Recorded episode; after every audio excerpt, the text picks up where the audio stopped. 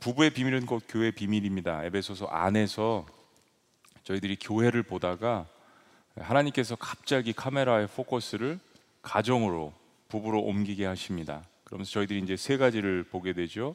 어, 교회와 가정의 신비는 지난주에 말씀 본 것처럼 질서에서 옵니다. 그리고 오늘은 교회와 가정의 신비는 거룩에서 옵니다. 그리고 다음 주는 마지막 시간으로 교회와 가정의 신비는 하나됨에서 옵니다. 이 말씀을 나눕니다. 어, 사진 하나 있으면 좀 보여주시겠어요? 네. 제가 미국에 있을 때 예전에 아, 어, 저 교회 가서 이제 와서 어, 두 번을 설교한 적이 있었는데 그때 간판에 저렇게 붙어 있었어요. 예. 알고 보니까는 저희 지구촌 이웃 교회더라고요. 예. 뭐라고 써 있죠? 예, 결혼의 목적은 행복이 아니라 예, 거룩입니다. 마니터 볼륨 조금만 크게 해주셔도 좋을 것 같아요. 결혼의 목적은 행복이 아니라 거룩입니다. 이제 어, 저 교회에서 이렇게 포스터를 저렇게 어, 이렇게 한 번씩 붙이지 않습니까? 그러니까 사람들이 지나가다가 저걸 보는 거예요. 그리고 보고서 어떤 분이 블로그에 저걸 올렸습니다. 야, 이게 도대체 무슨 뜻이냐? 아, 그래서 그 안에서 막 설전이 벌어졌어요. 어, 가정에 어, 추구하는 바는 어, 거룩이다. 아, 이 말이 이게 그 어려운 걸까? 어, 다시 한번 여러분 생각해 보세요. 결혼의 목적은 행복이 아니라 거룩입니다. 이 말이 막 설전이 벌어진 것은 결혼의 목적이 행복이라고 생각을 했기 때문이죠. 그래서 많은 사람들이 이 말이 참 어렵다, 이게 도대체 무슨 뜻이지 막 설전이 벌어졌는데 대부분의 사람들은 이제 크리스찬들이 아니었습니다. 아, 여러분 이게 그렇게 감을 못 잡을 정도로 어려운 말인가요? 여러분들은 결혼의 목적을 뭐라고 생각하십니까? 저 결혼을 할 때요, 어, 며칠 전이 결혼 이십사 주년이었는데요, 결혼을 할 때 결혼의 목적이 뭐지를 생각을 안 해봤던 것 같아요. 곰곰이 생각해 보니까 목적이 뭔지를 생각도 못했을 뿐더러 그때 주례해 주신 목사님의 설교가 단 한 문장도 생각이 안 나요. 어떻게 하면 신혼여행 빨리 갈 수 있을까? 어디로 갈까? 저희는 그때 유학 생활을 하고 있었고 그 남침대교 신학교에서 저희 아내를 첫 학기에 만났습니다. 그래서 일 년 데이트를 하고 이제 결정을 어, 한 거죠. 결정을 했으니까 결혼을 했겠죠. 그래서 한국에 와서 결혼하는데 칠월에 하느라고 얼마나 더웠는지 모르겠습니다. 가장 온도가 높았을 때 그 뭐 저기 결혼식 하고 끝난 다음에 결혼식 촬영하죠. 땀을 뻘뻘 흘리면서 화장을 하고 막, 그래서 결혼의 목적이 뭔지를 생각을 못했던 것 같아요. 결혼에 대해서 적어도 책 세 권 이상을 좀 읽어야 되는데 그러지도 못했던 것 같아요. 여러분 결혼의 목적을 한번 생각해 보신 적이 있습니까? 저를 포함해서 대부분의 사람들은 결혼을 하면서 어, 사랑해서 결혼을 한다고 합니다. 뭐 백 퍼센트예요. 예. 결혼, 저도 주례를 많이 했지만은 물어보면 왜 결혼하냐 물어보면 다 사랑해서 결혼한다고 해요. 다 맞는 말이죠. 조금 있으면 그게 좀 틀린다라는 것을 발견하게 되지만 다 사랑해서 결혼한다고 합니다. 근데 문제는 우리가 경험했듯이 뭐 부부관계도 마찬가지고 친구관계도 마찬가지고 교인관계도 마찬가지지만 사랑이 계속 지속되지 않는다라는 것입니다. 그러니까 뒤집어서 이야기하면 우리가 생각했던 사랑이 성경에서 이야기하는 사랑이 아니, 아니었던 것이 많은 거죠. 사랑이 지속되지 않는다, 이 말도 사실은 틀린 거잖아요. 어떤 감정적인 거, 또 좀 어트랙티브하고 매력적으로 보였던 거, 어, 상황적인 거, 조건적인 거, 이런 것들의 사랑이라는 의미를 많이 부여를 어, 하기 때문에 시간이 지나면서 어, 이 사랑이 지속되지 않는 것을 저희들이 느낍니다. 사랑이 식을 때도 오죠. 네, 권태기라는 거. 네. 여러분 핫플래시, 미국에서는 핫플래시라고 해서 갱년기가 오는데 저희 아내도 이제 갱년기가 오셨습니다. 그래서 어느 목사님이 그러시더라고요. 갱년기를 남자가 가, 저기 이길 수 있는 방법은 이제 아내들이 갱년기를 많이 가지면 남자들도 괴롭다고 하는데 같이 갱년기로 맞부닥치는 거래요. 권태기가 오는 시기가 있습니다. 근데 그때 부부에게 필요한 것이 무엇인가? 이러한 그 어려움을 저희들이 겪을 때 필요한 것이 무엇인가를 곰곰이 생각을 해보니까요, 결혼식에서 했던 서약이더라고요. 서약. 우리의 감정이 식고 우리가 생각했던 조건이 사라지고 우리의 사랑이 무엇인가 뜨뜻미지근해진 것 같았을 때 우리가 기억해야 되는 것은, 결혼식에서 내가 뭐라고 아내와 남편 앞에서, 그리고 수많은 사랑하는 사람들 앞에서, 무엇보다도 하나님 앞에서 내가 뭐라고 서약을 했는지. 사실 그것은 거룩한 계약이었습니다. 거룩한 계약. 네. 서로 죽고 못 산다라고 말을 해놓고 힘들면 갈라서야 한다라는, 이게 바로 생명으로서 한 이 서약을 우리가 존중하지 않는 것이 아닌가. 자, 그런데 이 계약에 있어서 많은 사람들이 잊고 있는 한 가지의 조항이 있습니다. 그것이 뭐냐면, 내가 평생 그 사랑하는 이 한 사람만을 위해서 배우자로 여기고 살겠다라는 이 충성 맹세를 사실은 저희들이 하는 겁니다. 뭐 비가 올 때나 눈이 올 때나 검은 머리가 뭐 팥뿌리가 되도록 막 우리가 서약을 하지 않습니까? 제가 결혼하는 그 부부들한테 한 가지를, 특별히 남자에게 한 가지를 제가 요청을 합니다. 그게 뭐냐면 이 서약을 할 때 큰 목소리로 하라고요. 그래서 네! 그러는 겁니다. 그 한 가지를 제가 요구를 합니다. 그게 얼마나 중요하다라는 것을, 그리고 몇 번씩 되새기고 연습을 해보라고요. 근데 인간이 이기적이라서 아, 이제는 결혼을 하고 신혼여행 갔다 오고 이제 현실을 맞부딪히면서 자기가 해야 될 의무보다는 상대방에 대한 요구를 많이 하게 됩니다. 그래서 단점에 대한 것들을 이제 서로가 적어서 나누라고 하고, 어떻게 그것에 대해서 서로가 처리를 하라고 아, 처방전을 아, 이야기를 한 것입니다. 그러다가 싸우고 지치고 서로를 미워합니다. 저희들이 얻게 되는 결론은, 많은 사람들이 애초부터 결혼의 본질이나 목적이 무엇인지를 잘 배우지를 못했다라는 겁니다. 우리가 이것을 알았다면 결혼을 더 심각하게 생각하고 그리고 더 중요하게 생각을 했을 텐데요. 결혼하면 행복할 것이라고 착각하고 살았는데, 결혼은 어떤 관계보다도 더 현실적인 관계입니다. 누구에도 드러날 수 없는 것들, 모든 것들이 드러나는 가장 현실적인 관계, 매일 얼굴 보기 때문에 피할 수가 없는 관계가 결혼이지 않습니까? 저는 저희 아내 앞에서 설교하는 것이 참 어렵습니다. 저희 자녀들 앞에서 설교하는 것도 참 부담스럽습니다. 저희 부모님 앞에서 설교하는 것, 저를 가장 잘 아는 사람들 앞에서 설교하는 것이 얼마나 어려운 일인지 모르겠습니다. 우리가 무엇인가 잘못되어 있음을 깨닫게 됩니다. 그것은 사실 처음부터 잘못되었던 거죠. 결혼의 목적이 무엇인지를 분명하게 생각하지 않았던 것이죠. 내 마음에 오른 대로, 소견에 오른 대로, 주변에서 많이 이렇게 충고들도 해주잖아요.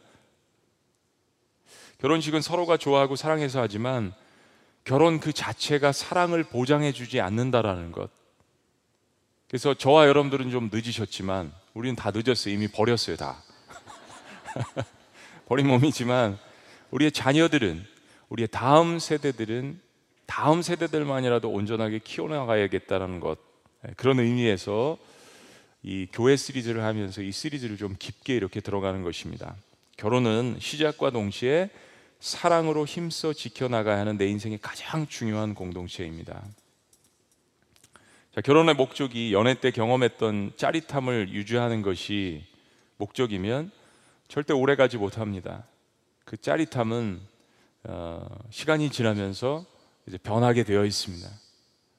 어, 사랑이라는, 우리가 생각했던 사랑이라는 것 때문에 이 단점들이 다 가려져 있어서, 단점을 적어보라고 이야기하면 열 가지 적으라고 하는데 뭐 두세 가지 적고 막 끄적거리고, 뭐 안 보여요, 뭐 단점이 없는 것 같아요, 완벽해요. 아, 살아보라고 살아보라고. 그러고 나서 한 달 지나면 열 가지가 아니라 백 가지씩 적어낼 수 있는 우리의 능력에 감탄을 하곤 합니다. 예, 행복하려고 했던 것이 목적이었다면 곧 불행해지는 것을 느끼게 됩니다. 무엇이 문제일까요? 결혼의 목적을 잘못 설정한 것입니다. 예.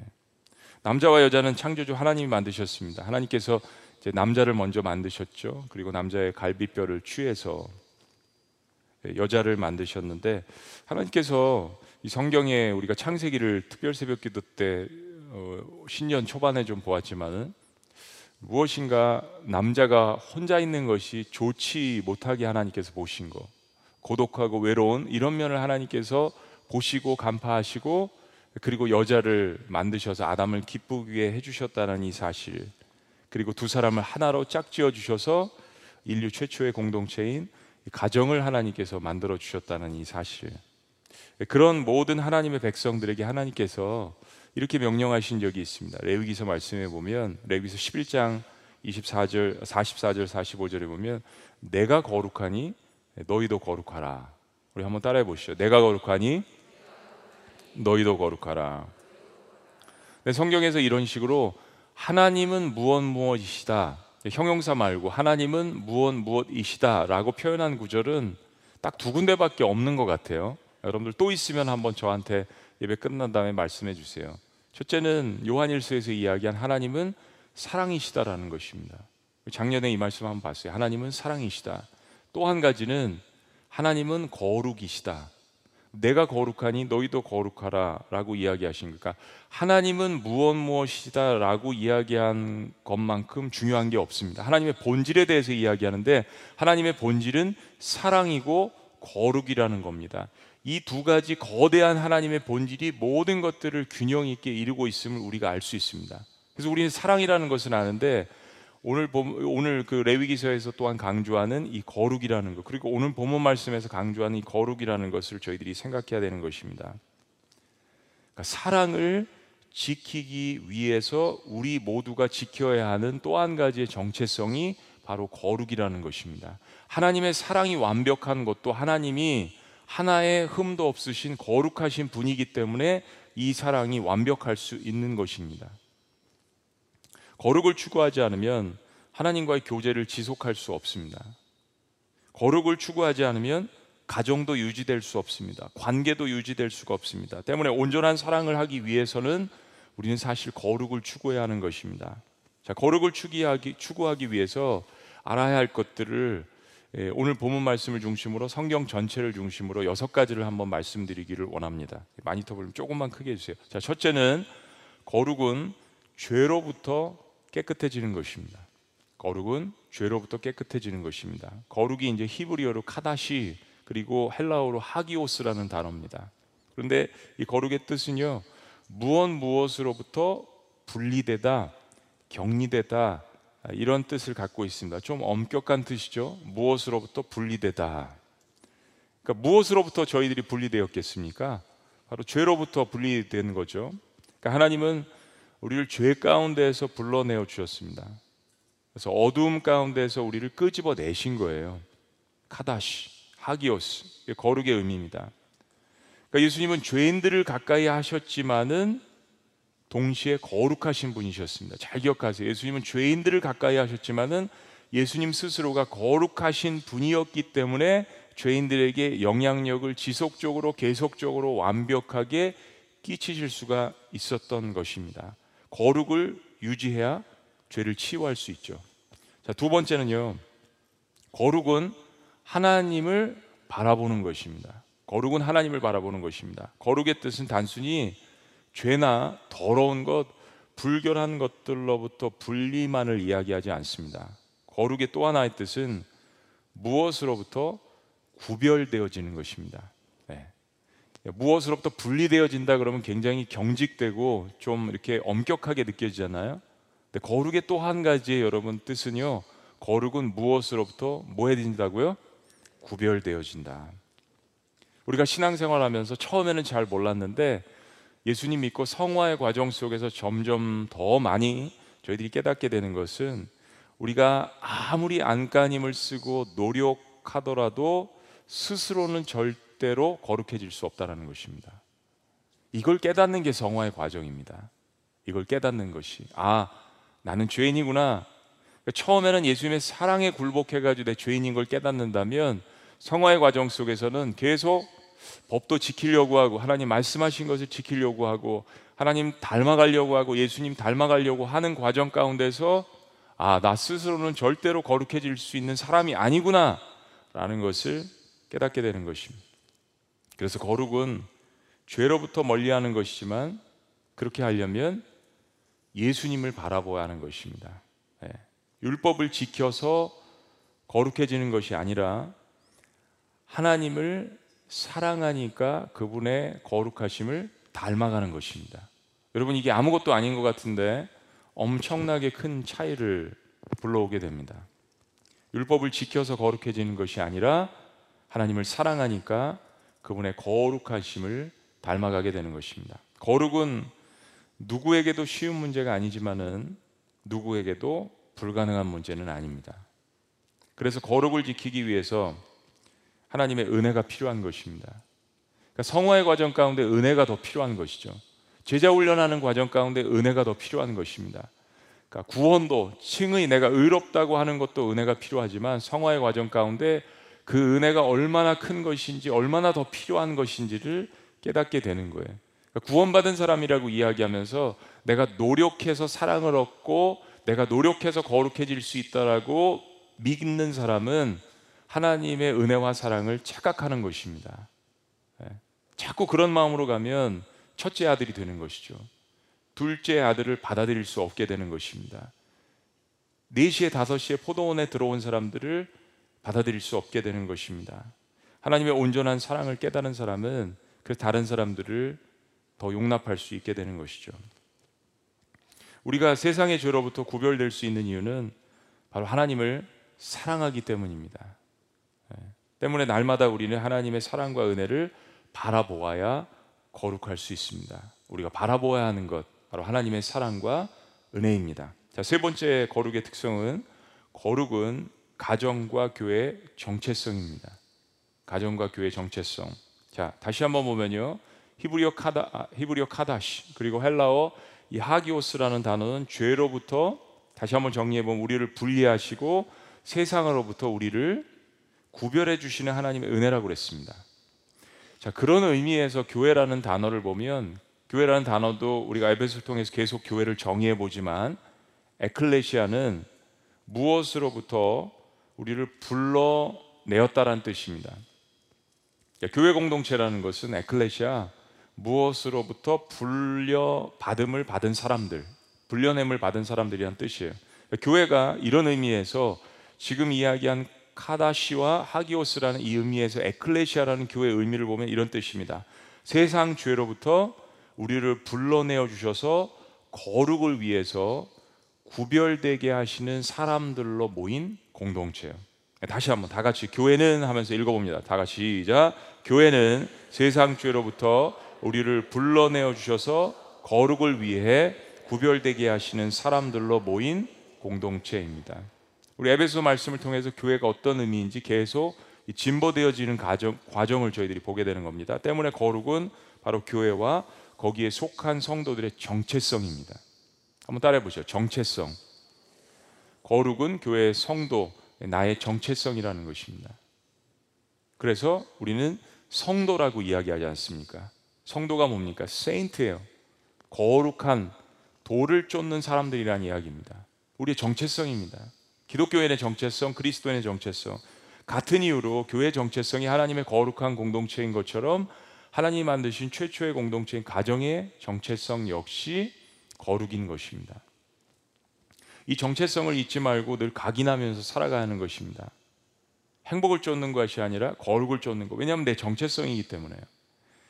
그래서 하나님께서 원래 가정을 거룩하게 창조하셨기 때문에 가정을 이루는 남자와 여자는 거룩을 추구해야 하는 것입니다. 그래야 행복합니다.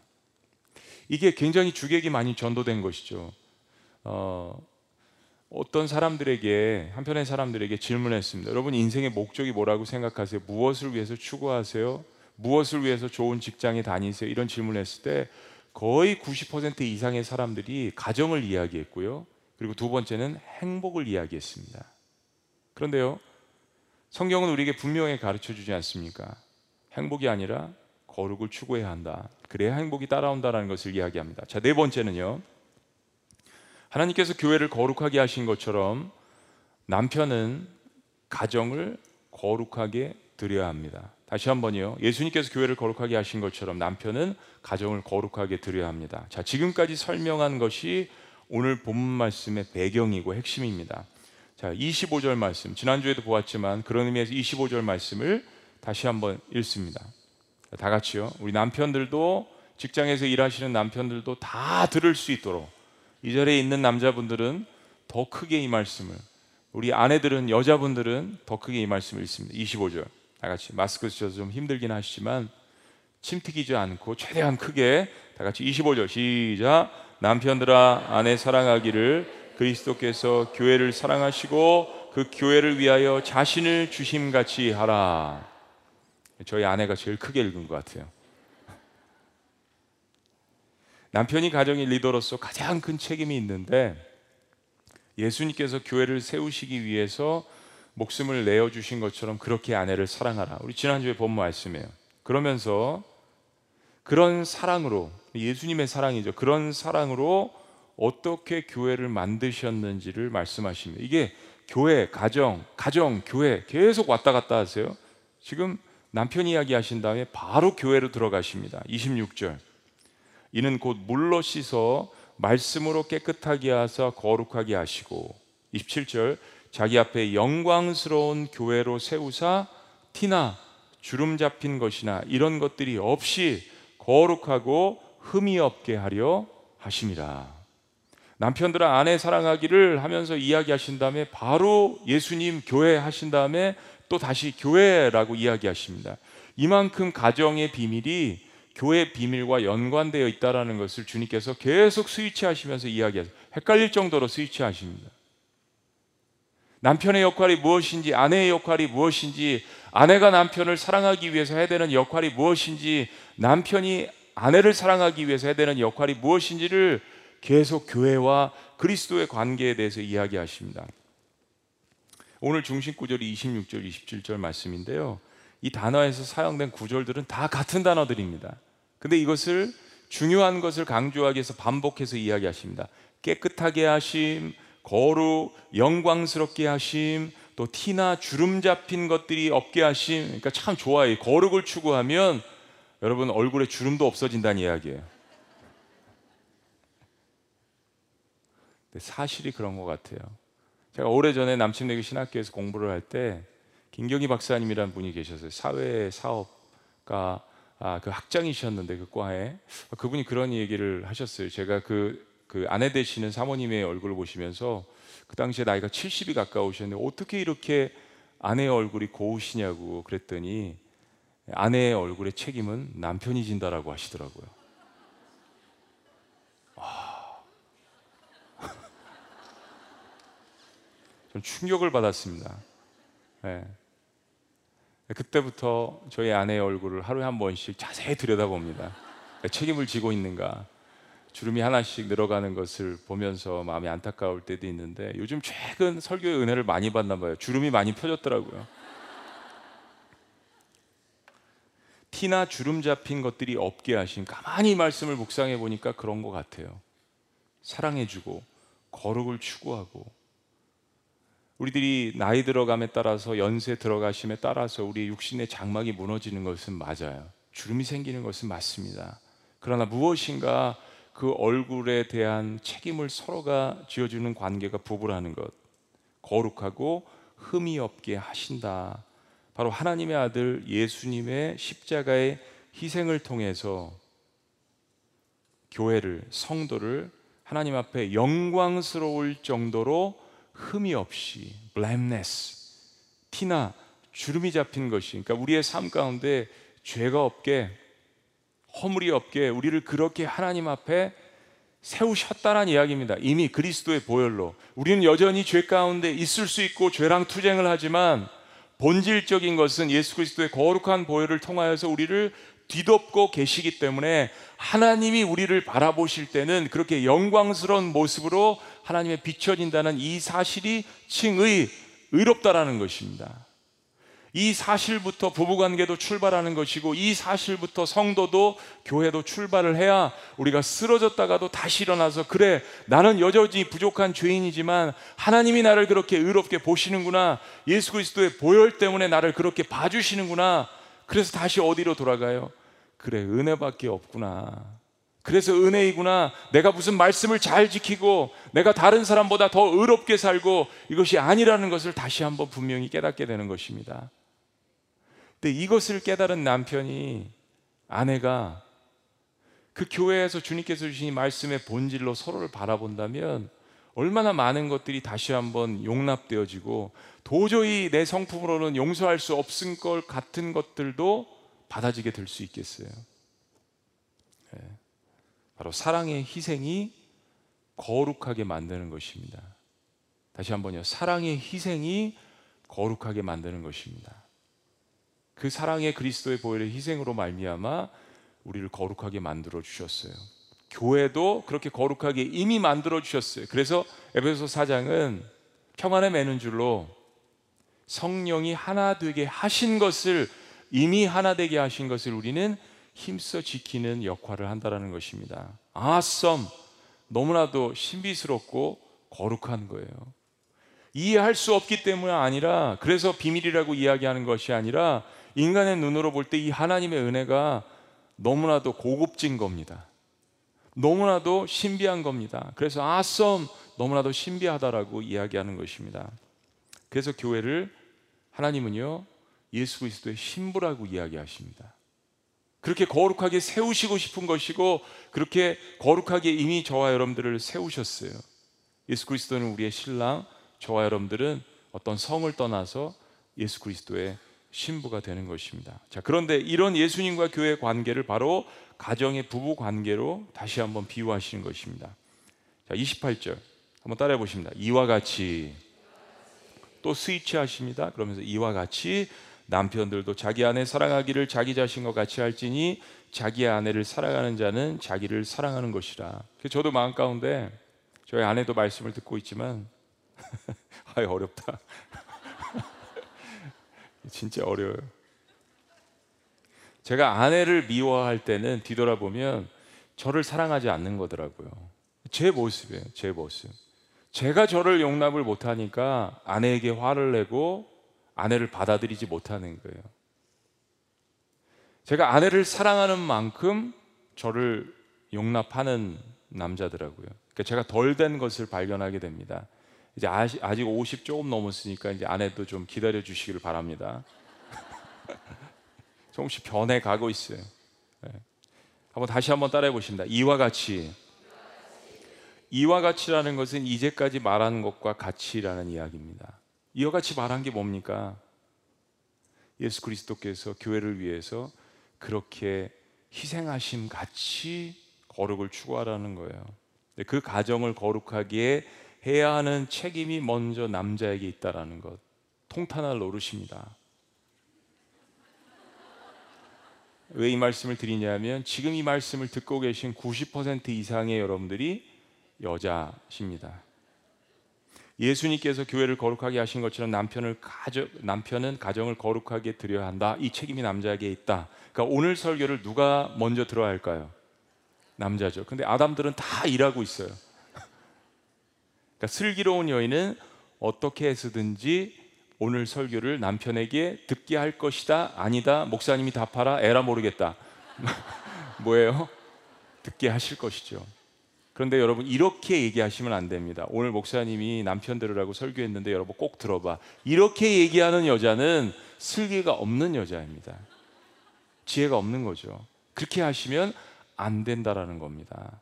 여러분 방법은 여러분이 스스로 어, figure it out, 여러분이 파악해 보세요. 어떻게 하면 같이 들을 수 있는지. 하나님은 죄인된 우리를 예수님의 보혈을 통해서 거룩하게 하셨습니다. 우리를 그냥 용서하신 것이 아닙니다. 아들의 십자가의 공로를 통해서 우리가 거룩해진 것입니다. 대가를 치른 거룩함입니다, 여러분. 거룩이 그냥 얻어진 것이 아닙니다. Freedom is not free. 우리 육이오 때 배웠지만요. 거룩 역시 대가를 치르신 겁니다. 내가 의인으로 여기 서 있는 것이 내가 무엇을 잘했다라고 여전히 생각하는 사람들은 십자가의 은혜를 모르는 거예요, 여러분. 영적인 분별은 간단합니다. 재직들 분별도 간단해요. 목자, 마을장, 목회자 간단합니다. 내가 죄인이라고 고백을 할 수 없는 사람들, 도저히 안 되는 사람들, 이거 어떻게 구원받았다라고 이야기할 수 있겠습니까? 내 그 잘난 의로 다른 사람들, 정죄하는 사람들 그 모습을 보면 그 안에 그리스도의 사랑이 존재하지 않는 것입니다, 여러분. 존재하는데 어떻게 그럴 수 있어요? 누구도 용서할 수 없는 그 죄, 이 세상도 용서할 수 없는 그 죄를 하나님께서 나를 용서해 주셨는데 왜 내가 다른 사람들을 용납할 수 없겠습니까? 그렇죠? 그리스도의 사랑이 깊이 박힌 사람일수록 내 힘으로 용서도 하는 게 아니라는 것을 깨닫게 되는 것입니다. 예. 대가를 치는 거룩함, 이 말을 꼭 기억하세요. 우리가 가진 구원 안에 있는 거룩함은 대가를 치르고 받은 거룩함입니다. 예. 사랑에는 희생이 뒤따릅니다. 남편이 얼마만큼 희생하느냐에 따라서 가정의 거룩이 지켜집니다. 하나님은 남자에게 영적 권위를 허락해 주셨습니다. 그 권위가 어뷰즈하고 그런 것이 아니라 그 권위를, 희생을 가지고 사랑을 할 때 거룩함이 다시 한번 얻게 되는 그 권위, 가정을 위해서 기도하고 아내를 축복하는 그 권한을 하나님께서 주셨다는 것, 남자는 이런 영권을 가지고 아내를 축복하고 가정의 거룩함을 지키시기를 주의 이름으로 축복합니다. 남편들이 아멘해야 된다고요. 자, 다섯 번째, 그래서 가정의 목적은 행복이 아니라 거룩이어야 합니다. 그래서 가정의 목적은 행복이 아니라 거룩이어야 합니다. 가정의 정체성이 거룩인 것처럼 이제 가정이 추구하는 것도 거룩이어야 합니다. 거룩을 추구하면 행복은 따라옵니다. 우리 자녀들이 가르쳐야 합니다. 거룩을 추구하면 행복은 따라오는 거예요. 행복은 좋은 것이자 좋은 것이지만 그 자체가 에, 목적은 아닙니다. 여러분, 행복이란 단어가 영어로 우리 많이 쓰잖아요. 한국에서 행복이란 단어를 영어로 모르는 사람이 있습니까? happy, happiness. 복수로는 아니 저기 명사로는 happiness죠. 근데 happiness라는 이 단어는 영, 영어의 고대 언어에서 왔는데 happening이란 단어에서 왔습니다. happening, happening이 뭐예요? 그러니까 벌어지는 일이에요. 그러니까 행복이라는 단어는 굉장히 상황적인 것과 관련이 있습니다. 상황적인 거. 일이 잘 되면 행복하고 노래를 부르면 기쁘고, 이 행복이에요. 해프닝에서 해피니스란 단어가 온 거예요. 그런데 상황에 따라서 흔들리는 행복을 인생의 목적으로 추구하면 어떻게 됩니까? 불행하죠. 왜냐하면 항상 상황이 좋은 게 아니지 않습니까? 그래서 하나님께서는 우리에게 성경적인 용어를 주셨어요. 카라, 카라라는 것은 기쁨이란 단어인데 신약 성경에서 이백 회 이상 사용되어졌어요. 하나님 말씀하시는 기쁨은 무엇입니까? 상황에도 불구하고 변화되지 않는 기쁨. 그리스도인들이 추구해야 될 행복이죠. 그러니까 처음에는 비슷한 것 같은데 행복을 쫓는 사람이나 기쁨을 쫓는 사람이나 마지막 결과를 보면 판이하게 다릅니다. 어떻게 저 사람은 저런 상황 속에서도 웃고 있을 수 있지? 어떻게 저 사람은 저런 상황 속에서도 행복하다라고 이야기할 수 있지? 바로 상황에도 흔들지 않는 카라, 그 기쁨을 추구하기 때문입니다. 가정도 역시 마찬가지입니다.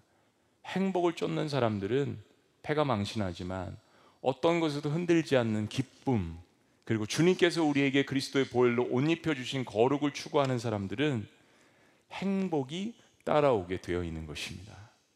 잘 생각해 보시면 못 먹고 못 살았을 때, 때로는 세 방에 살았을 때, 한 방에 애들까지 그냥 다섯 명씩 잠잤을 때, 그때가 혹은 더 평안하지 않았나요? 저희 딸은 대학교 들어가 있고 저희 아들은 키가 더 큰데 가끔가다 저희 방에 다 들어와서 잡니다. 넷이서 한 침대에서 다 같이 누울 때도 있습니다. 여러분, 행복이 무엇인지 기쁨이 무엇인지 사실은 다시 한번 생각해 봐야 하는 그런 시대의 오늘 말씀입니다. 인간은 행복을 추구하려고 가진 방법을 다 동원하지만 하나님의 거룩함을 추구하는 것 없이는 결코 행복해질 수 없다라는 것, 그리스도인이 살아내고 알려야 합니다. 우리가 완벽하기 때문이 아니라 우리가 죄 가운데 깨달은 거룩이기 때문입니다. 자, 마지막 여섯 번째는 거룩을 추구하면 그래서 행복은 따라옵니다. 요즘 젊은이들이 결혼을 하지 않고 혼자 사는 것을 즐기는 것이 드러납니다. 혼밥, 혼술, 또 뭐 있어요? 혼독, 혼자 독서하는 거, 혼공? 혼자 공부하는 거 뭐 이런 것도 있나요? 하여튼 혼자에다가 다 만들어내더라고요. 그래서 프로그램도 그런 것들이 인기예요. 혼자 사는 것을 보고 사람들이 환호하는, 물론 사회적으로 보니까, 사회학적으로 보니까 결혼하는 나이가 점점 늦어지는 것이 직장을 구하는 것도 참 힘들고, 그리고 경쟁 사회이기 때문에 사회 탓도 있습니다. 어떻게 보면 우리 자녀들의 세대가 가장 불행한 세대, 가장 힘든 세대라는 것을 저희들이 먼저 그 마음들을 만져주어야 합니다.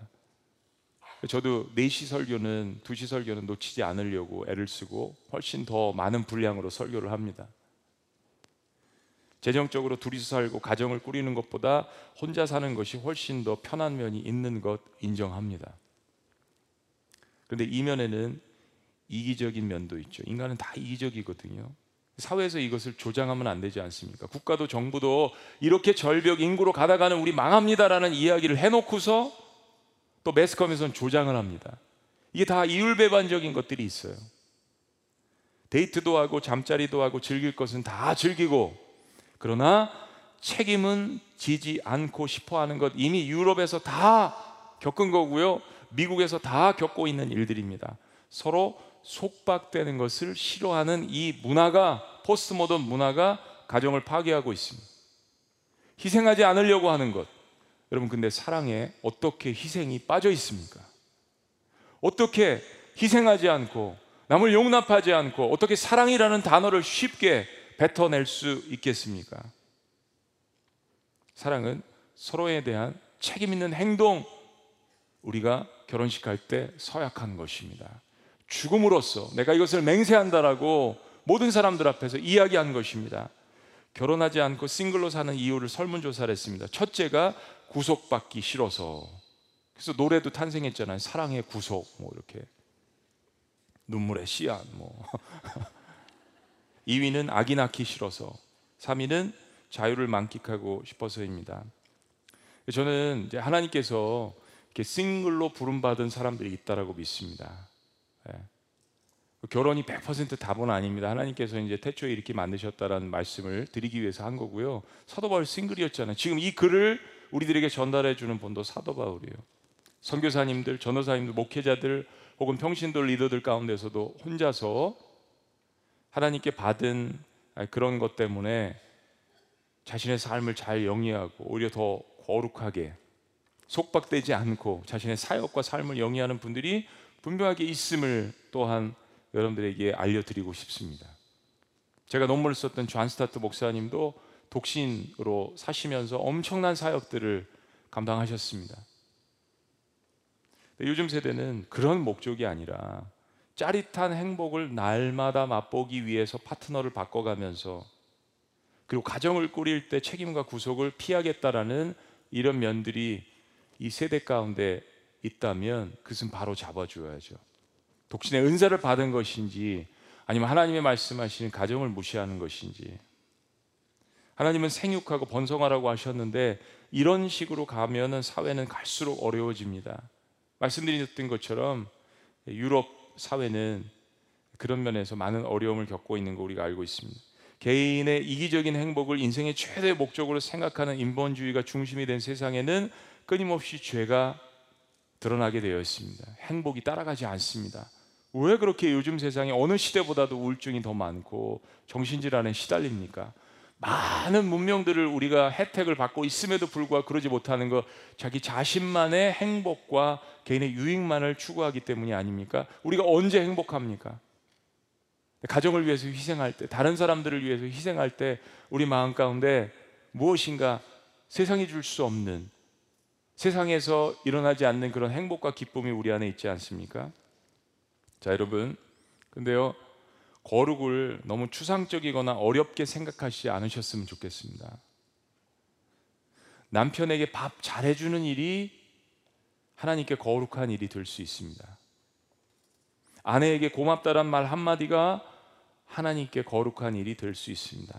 아내도 일을 한다면 남편도 아내를 위해서 밥을 차려주고 빨래를 하는 일이 거룩한 일이 될 수 있습니다. 자녀들을 위해서 예수님의 이름으로 축복해 주는 일이 거룩해, 거룩한 일이 될 수 있습니다. 거룩은 우리의 일상생활 가운데 널려져 있습니다. 예수님의 희생하는 사랑이 우리에게 거룩을 가져왔다는 이 사실, 예수님의 희생하는 사랑이 우리의 거룩을 가져왔다는 사실, 지금 세상에는 그런 일들이 점점 사라지고 있는 듯합니다. 자신에게만 초점을 맞추니까 행복을 추구하지 하는데 행복하지 않고 공허함을 느끼는 것, 희생하는 사랑을 통해서 거룩을 추구하지 않으면 언젠가는 반드시 가정이 무너지게 되어 있습니다. 사실은 그 어느 교회에 붙어있는 이 슬로건이 우리들에서 많이 회자되어지지만, 게리 토마스가 오래전에 사랑과 행복 그 이상의 결혼 이야기라는 이 책에서 결혼의 목적이 행복이 아니라 거룩이라고 가르쳤습니다. 근데 저는 게리 토마스 또 이전에 이미 예수님께서 에베소서 말씀을 통해서 결혼의 목적이 행복이 아니라 거룩이라고 우리에게 가르쳐 주셨습니다. 제가 잘 아는 어느 목사님이 최근에 가정에 관해서 칼럼을 썼는데 여러분들에게 한번 읽어드리기를 원합니다. 우리 모두가 공감하는 이야기라서요. 성경은 결혼의 목적은 행복이 아닌 가정의 거룩함이라고 가르칩니다. 거룩하게 살려면 수도사들처럼 평생 독신으로 살아야 할 것 같지만 사실 결혼을 한 사람이 더 거룩해질 수 있습니다. 수도사들이 새벽에 일어나서 기도하는 것이 어려울 것 같지만 새벽에 아기 우는 소리에 깨서 돌봐주는 것이 더 힘들 수 있습니다. 수도사들이 혼자 사는 것이 고통스러울 것 같지만 부부가 갈등을 겪으면서 사는 것이 더 고통스러울 수 있습니다. 인정. 그러므로 이런 결혼의 과정을 통해 사람들이 더 거룩해질 수 있다는 말입니다. 가끔 다 떨쳐버리고 혼자 사는 것이 더 행복하겠다라고 느낄 때가 있습니다. 근데 왜 결혼 생활을 합니까? 결혼을 통해서 인격적으로 성장하고 거룩해질 수 있기 때문입니다. 결혼 생활에서는 갈등이 없을 수 없습니다. 아마도 세상에서 가장 갈등을 많이 갖게 되는 사람이 부부일 것입니다. 그런데 이런 갈등을 잘 극복해서 참고 견디면 거룩해질 수 있습니다. 전문가들은 부부가 진정한 모습을 형성하는데 구 년에서 십사 년이 걸린다고 합니다. 결혼 생활 삼 년, 사 년 만에 헤어지는 부부는 결혼이 무엇인지 경험하지 못하고 헤어진 셈입니다. 따라서 때로는 힘이 들지만 결혼 생활을 통해 서로에 대해서 참는 훈련을 받게 됩니다. 그러면서 거룩해지는 것입니다. 행복은 거룩하게 된 사람에게 주어지는 보너스입니다. 저는 똑같은 이야기를 그래 쓰셨습니다. 어, 행복의 조건이라는 책이 있습니다. 하버드대에서 칠십이 년 정도를 연구한 거예요. 하버드대생 천구백삼십 년대에 하버드생들 이 학년들 한 이백오십 명 정도를 뽑고 일반 사람들 한 사백 명 정도를 뽑아서 육백, 칠백 명 되는 사람들을 무려 칠십 년을 뒷조사를 했습니다. 칠십 년을. 이 책을 읽어봐야겠어요? 안 읽어봐야겠습니까? 읽어봐야겠죠. 그러면서 행복의 조건이 무엇이 있는지를 일곱 가지를 뽑아냈습니다. 어마어마한 조사입니다. 네. 그런데 첫째는 고난에 대한 성숙한 방어 기조로 고난을 자기 성장의 기회로 삼는다라는 것입니다. 사실은 성경에서 다 이야기하는 거죠. 고난을 자기 성장의 방어 기제로 삼는다라는 것. 우리는 다 불의 고난을 통과한 사람들이고 여전히 통과하고 있는 중이죠. 일곱 가지 중에 두 번째가 원만한 인간관계를 이야기하는데, 원만한 인간관계를 갖고 있는 사람들이 행복을 느낀다라는 겁니다. 돈이 아직도 안 나오죠. 일 위는 고난, 이 위는 인간관계. 인간관계 첫 번째를 바로 결혼이라고 이야기합니다. 칠 번까지 일곱 가지 행복 조건에서 돈은 나오지 않습니다. 세 번째는 지속적인 배움의 과정. 우리 그리스도인들만큼 지속적인 배움의 과정을 겪는 사람들이 없죠. 그리고 넷째에서 일곱 가지는 자기 절제인데 금연, 금주, 운동, 적당한 체중 유지, 이런 것들입니다. 칠십 년을 연구한 행복의 조건, 전 세계에서 가장 아카데믹하다고 하는 하버드 대학교에서 연구해서 발표한 것에 바로 가정이 들어가 있습니다. 모든 우리의 인간관계의 기본이 된다라는 이 가정을 지키는 것에, 그런데 첫 번째를 정절 유지라고 이야기했습니다. 무엇입니까? 거룩을 추구했다는 이야기입니다. 완벽하지 않지만, 때로 실수할 때도 있지만, 허물이 있을 때도 있지만, 거룩을 추구하는 가정들이 결국에는 행복함을 느꼈다라는 이야기입니다. 건강한 가정을 위해서 부부가 하는 다섯 가지 일들이라는 글을 리치 크리스찬이라는 분이 썼는데, 렐러번트라는 매거진에 썼어요. 근데 그냥 어, 서브타이틀만 말씀드릴게요. 첫째는 그들은 세상에 휩쓸리지 않는다. 두 번째는 그들은 이혼에 대해서 이야기하지 않는다. 세 번째는 그들은 결혼 생활이 오십 대 오십이 아니라는 것을 기억한다. 하나됨, 다음 주에 설교할 것입니다. 네 번째는 그들은 당신이 많이 바뀔 것을 알고 있다. 서로에 대한 건강한 기대감이 있었다는 것입니다. 다섯 번째는 그들은 매일 새로운 눈으로 시작한다. 이것의 첫 번째가 그들은 세상에 휩쓸리지 않는다라는 겁니다. 뭡니까? 거룩을 추구했다는 이야기죠. 저도 계속 울림이 있어요. 다니엘에 대한 설교가 간증들을 많이 저한테 주셨어요.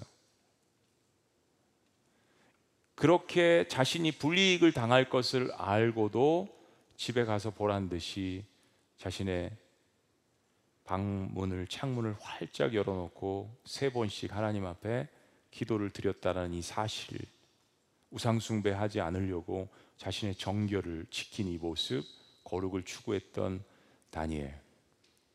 성경에 있는 우리의 영웅들은 결코 어느 누구도 완벽한 사람이 없다라고 말씀드렸습니다. 그러나 그 완벽하지 않은 가운데서 하나님의 은혜가 무엇인지를 다시 한번 깨닫고, 나는 완벽하지 않지만 나에게 완벽한 거룩과 의와 사랑의 옷을 입혀주신 그 예수 그리스도의 그 은혜에 감사하면서, 그래, 내가 거룩을 추구해야지.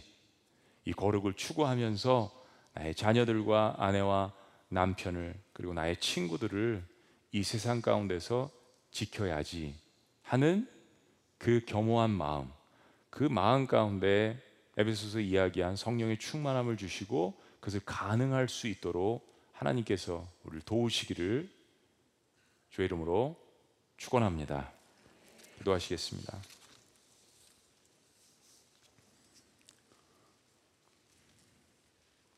좋습니다, 여러분. 서로가 사랑하면 희생하는 거고요, 또 희생하면 거룩해지는 것이고, 거룩해지면 행복해지는 것입니다. 하나님, 저희들이 요즘 세상에서 인생의 목적이 무엇이냐고 이야기하면 Tracing the happiness, 행복을 쫓는 것이라고 이구동성으로 이야기합니다. 그러나 성경은 거룩을 추구하라고 우리에게 말씀해 주셨습니다. 우리를 거룩하게 주님께서 만들어 주셨기 때문에 우리 역시 거룩함을 추구하고 살도록 주님, 부족한 저희들을 붙들어 주시옵소서. 아내가 남편을, 또 남편이 아내를 거룩함을 추구하며 서로 도울 수 있도록 인도하여 주시고, 또 그러한 모습을 보고 우리의 자녀들이 자라날 수 있도록 주님, 붙들어 주시옵소서. 혹시 우리 가운데 이혼이라는 아픔을 겪은 그런 가정들이 있습니까? 주님, 그런 가정들도 주님께서 찾아가 주셔서 이미 벌어진 일 뒤로 하고 위로하며 회복시키시는 주님의 은혜를 경험하며, 그리고 홀 부모로서 우리의 자녀들을 주님 앞에 거룩하게 드리는 이 책임을 역시 계속해서 감당할 수 있도록 주님, 인도하여 주시옵소서. 주님, 또한 결혼 정년기에 있는 우리의 자녀들, 우리의 청년 세대들을 위하여서 하나님 앞에 올려드립니다. 주님, 저들이 온전한 가정을 이룰 수 있도록 우리 교회가, 교육자들이, 또 우리 부모들이 한 마음으로 합심해서 우리 다음 세대들을 세울 수 있도록 주님, 인도하여 주시옵소서. 사도 바울처럼 독신의 은사를 받은 그런 사람들이 있습니까? 주님, 찾아가 주셔서 저들 외롭지 않도록 우리 주님께서 신랑 되어 주시고, 주님만이 저들의 외로움을 채워 주시옵소서. 어떠한 환경 가운데 있든지 오늘 말씀을 들은 모든 사람들이 내가 거룩하니 너희도 거룩하라는 이 말씀을 우리의 가슴 가운데 받아들이며 주님 앞에 순종하며 주님, 도와주옵소서라고 기도하며 이 거룩함을 우리의 삶 가운데 지켜낼 수 있도록 또한 축복하여 주시옵소서. 예수님의 이름으로 축복하고 기도합니다. 아멘. 우리 자리에서 일어나시겠습니다. 우리 주사랑이 나를 숨쉬게 주님만이 내 아픔하시며 주님만이 내 마음 어루만지시네. 우리가 이제 제가 일부러 좀 웃겼어요. 왜냐하면 웃는 게 웃는 게 아니잖아요. 여러분 마음 가운데 얼마나 많은 아픔을 지니시면서 이 자리까지 오셨겠습니까? 깨어진 가정, 또 화목한 가정, 깨어진 자녀들, 그런 속에서 이 말씀을 들으시면서 웃고 또 울고 그런 시간이었는데, 우리 한번 우리 자신과 우리 가정과 자녀들 어떠한 길을 걸어왔든지 다시 한번 이 말씀을 깨닫는 그런 의미에서 우리 가정을 위해서 우리 격려의 박수를 다 같이 한번 했으면 좋겠습니다. 네.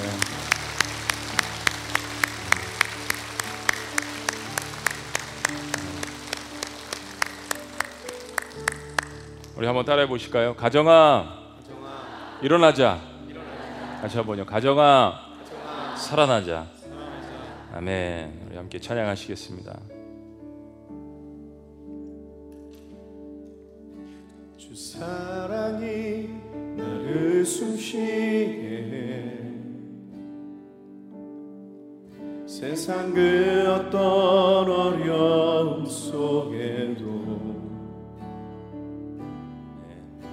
주 은혜로 나를 돌보시며 네, 세상 끝날까지 세상 끝날까지 지켜주시네. 아멘. 주 사랑이 주 사랑이 나를 숨쉬게 네. 세상 그 어떤 어려움 속에 주 은혜로 나를 돌보시네. 주 은혜로 나를 돌보시며 세상 끝날까지 세상 끝날까지 지켜주시네. 주님만이 주님만이 내 아픔 아시며 주님만이 주님만이 내 맘 어루만지네. 어느 누구도 나를 향하신 주님의 사랑을 끊을 수 없네. 주님만이 내 능력은 시며 주님만이 나의 구원이시네. 주님만이 나의 구원이시네. 어느 누구도 어느 누구도 나를 향하신 주님의 사랑을 끊을 수 없네. 다시 한번 주 사랑이 나를 이끄시네. 주 사랑이 나를 이끄시네. 내가 갈 수 없는 그곳으로 내가 갈 수 없는 그곳으로 주의 사랑 나를 붙드시며 세상 끝날까지 인도하시네. 다시 한번 주 사랑이 나를 이끄시네. 사랑이 나를 이끄시네. 내가 갈 수 없는 그곳으로 내가 갈 수 없는 그곳으로 주의 사랑이 나를, 가정을, 교회를, 우리의 자녀를 주의 사랑 나를 붙드시네. 세상 끝까지 인도하시네. 세상 끝날까지 인도하시네. 고백합니다. 나의 아픔과 어려움을 주님만이 내 아픔 아시며 주님만이 주님만이 내 맘 어루만지네. 어느 누구도 어느 누구도 나를 향하신 주님의 주님의 사랑을 주 없네. 주님만이 내 아픔 아시며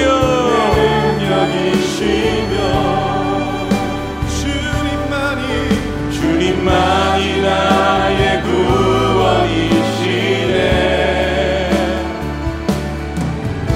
어느 누구도 나를 향하신 주 주님의 사랑을 끊을 수 없네. 우리 시간 다 같이 한번 우리 여러 가지 아픔을 겪고 계시는 우리 성도들을 향하여서 다시 한번 중보기도하는 시간을 갖겠습니다. 우리 강희갑 성도님 검사 결과 췌장암 사 기로 간까지 전이되어서 항암 치료를 시작하셨습니다. 우리 박창일 성도님 지난 토요일 광상동맥 아, 삽입 시술, 시술 후 심장 기능 회복이 안 좋아서 중환자실에 계십니다. 우리 주혜운 성도님 암이 재발해서 다시 수술 예정입니다. 종양이 강한 양성 반응이 아니라 조직 검사를 했습니다. 정확한 진단과 치료가 이루어지게 하옵소서. 유현 성도님 아, 백내장 수술이 있습니다. 당뇨를 앓고 있는데 후유증 없이 잘 회복될 수 있도록. 장, 장상선 성도님 식도암 수술 후 사 년 되었는데 식도가 넓어져서 식사를 잘하고 강한 체력과 면, 면역력으로 재발 없이 온전한 치유가 있게 하여 주옵소서. 최시영 성도님 신장 수치 정상을 위해서 스테로이드 치료 중입니다. 면역력이 나빠지지 않도록 치료하여 주옵소서. 열일곱 살이에요 우리 최신영 시영이 기억하면서 기도합니다. 고순독 성도님 우리가 계속해서 한 달 이상 기도하는데 무의식 가운데에서 장내에 디필리시균으로 인해서 계속 설사하며 복통을 호소, 호소하십니다. 하나님의 만지심으로 치유하심으로 속히 깨어날 수 있도록 우리 기도하십니다.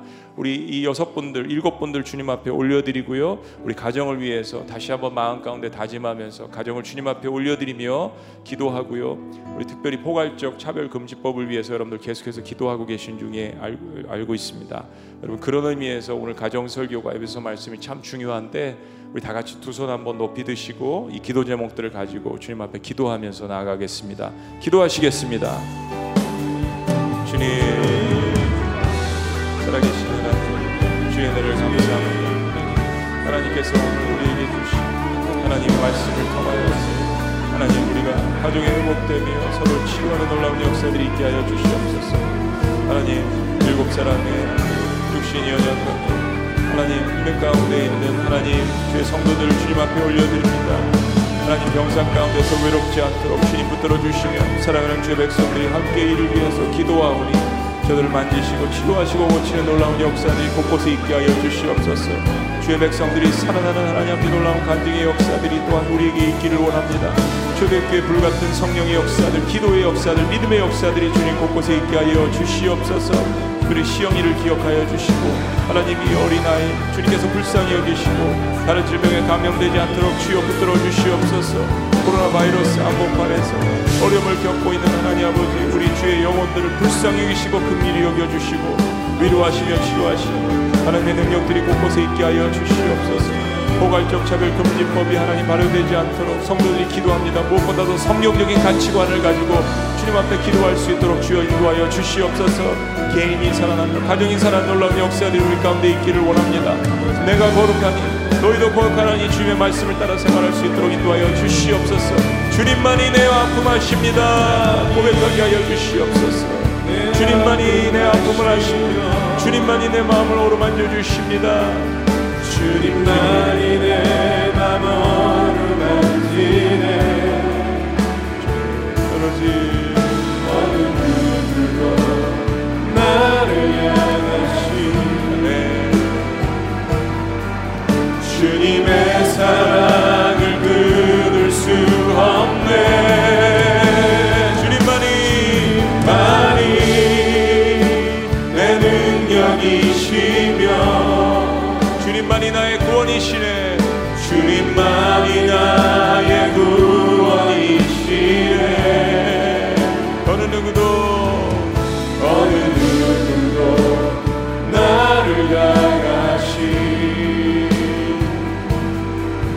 주님의 사랑을 끊을 수 없네. 주님만이 내 능력이시며 주님만이 내 능력이시며 주님만이 주님만이 나의 구원이시네. 어느 누구도 나를 향하신 주님의 사랑을 끊을 수 없네. 살아계신 하나님, 우리가 이 말씀을 들을 때 우리가 마음의 아픔도 있고 또 찔림도 있고 우리 마음에 주님 앞에 회개도 일어나는 것 당연한 것이라고 믿습니다. 그러나 주님께서 주시는 우리의 말씀, 우리에게 주시는 이 말씀은 우리를 살리려고, 우리를 계속해서 거룩한 하나님의 자녀로 이루시려고 우리에게 주시는 사랑의 말씀인 것을 기억할 수 있도록 주님 인도하여 주시옵소서. 다음 세대들 하나님의 말씀을 통하여서 온전히 키워내고 그들을 통하여서 하나님의 거룩한 나라들이 이루어지는 그런 가정들, 또 교회 공동체가 될 수 있도록 주님 축복하여 주시옵소서. 세대가 어지럽고 혼돈되고 어려운 가운데 있습니다.